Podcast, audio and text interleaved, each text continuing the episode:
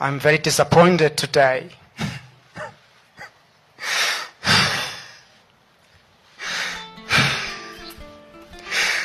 to say that I did not deliver to, to that promise to all the families and friends that I had promised to deliver. I hope that I was going to impart my experience to lead all the 40 climbers safely up and down that mountain. I made a joke and I said, Well, I may be called Simba, which means lion, but I don't eat humans. But today I do feel like I've eaten one of them, and I'm not very proud of myself.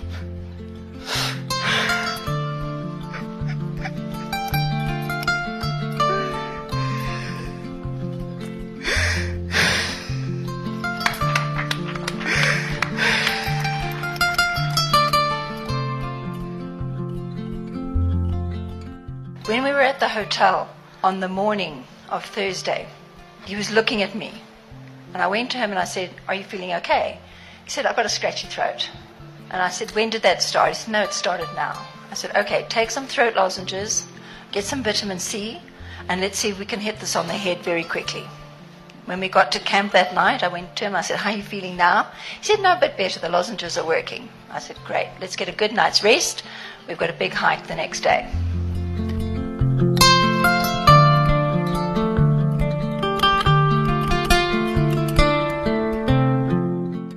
Ifu elimnyama ngempela ngelisehlele sonke sithi umphefumulo wakhe mawulale kahle ngoxolo akwehlanga lingehlanga sithembe ukuthi this will encourage more climbers to go on that mountain in honor of Gugu in the coming years.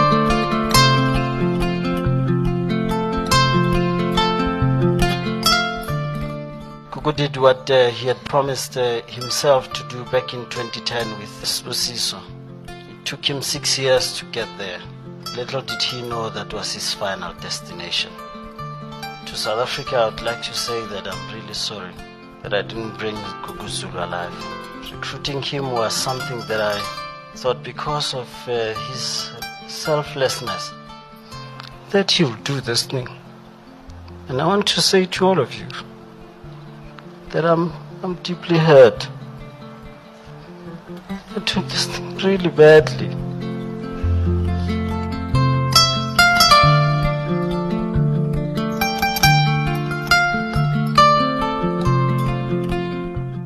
Tragedies in life do happen.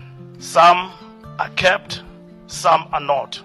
We know and we have read of stories of life that other people never made it in life when trying to climb either Everest or Kilimanjaro.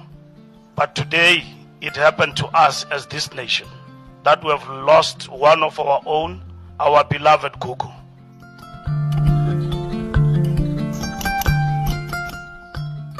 Sunday night was summit night. Around six o'clock, I was called to come and see him because he had vomited.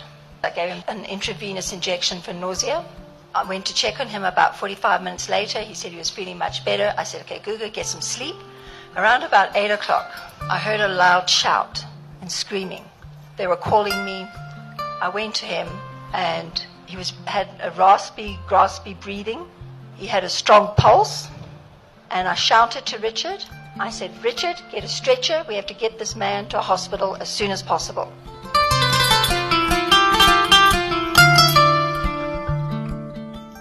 All make this decision by ourselves for a cause that we want to make a better South Africa. And that's what Gugu did this for. He did this for a better South Africa. And it's the least we can do is go out there, get out of our comfort zones and, and climb a mountain. And that's why he did it.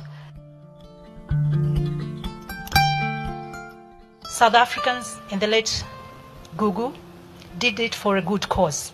So as we mourn, we should also celebrate a life well lived. We met here when we took a selfie together.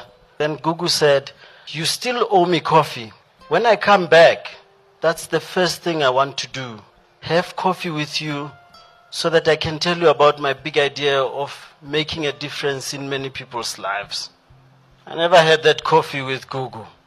I spoke to Gugu's sister before I got in the plane. They were going to go and perform some rituals. And I said, when you speak to Gugu, when you speak to his spirit, tell him he still owes me coffee. And tell him that I will be back on Kilimanjaro next year to come and have coffee with him.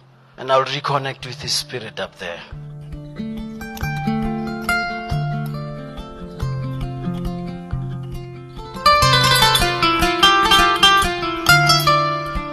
It is tragic, but it will remain for us in history forever and ever.